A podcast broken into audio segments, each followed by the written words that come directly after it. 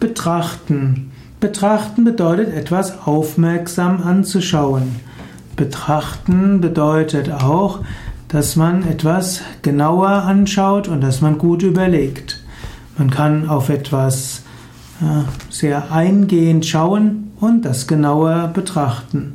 Man kann auch etwas wissenschaftlich betrachten und man kann etwas vom yogischen Standpunkt aus betrachten. Betrachte Dinge öfters aus anderem Blickwinkel.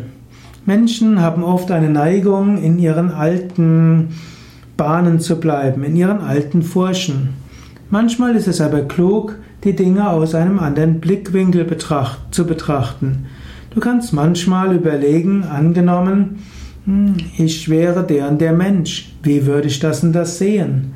Du könntest manchmal überlegen, wie sieht deine Frau, dein Mann das, deine Kinder? Wie wäre das vom Standpunkt des Chefs aus? Und es ist auch gut, zum Beispiel ein Geschäft zu betrachten. Angenommen, du bist Geschäftsinhaber, dann ist es gut, das Geschäft zu betrachten von den Augen eines Kunden. Oder auch wenn du eine Internetseite hast, dann stelle dir vor, du wärst jemand, der noch nie da war, der noch nie diese Internetseite gesehen hat.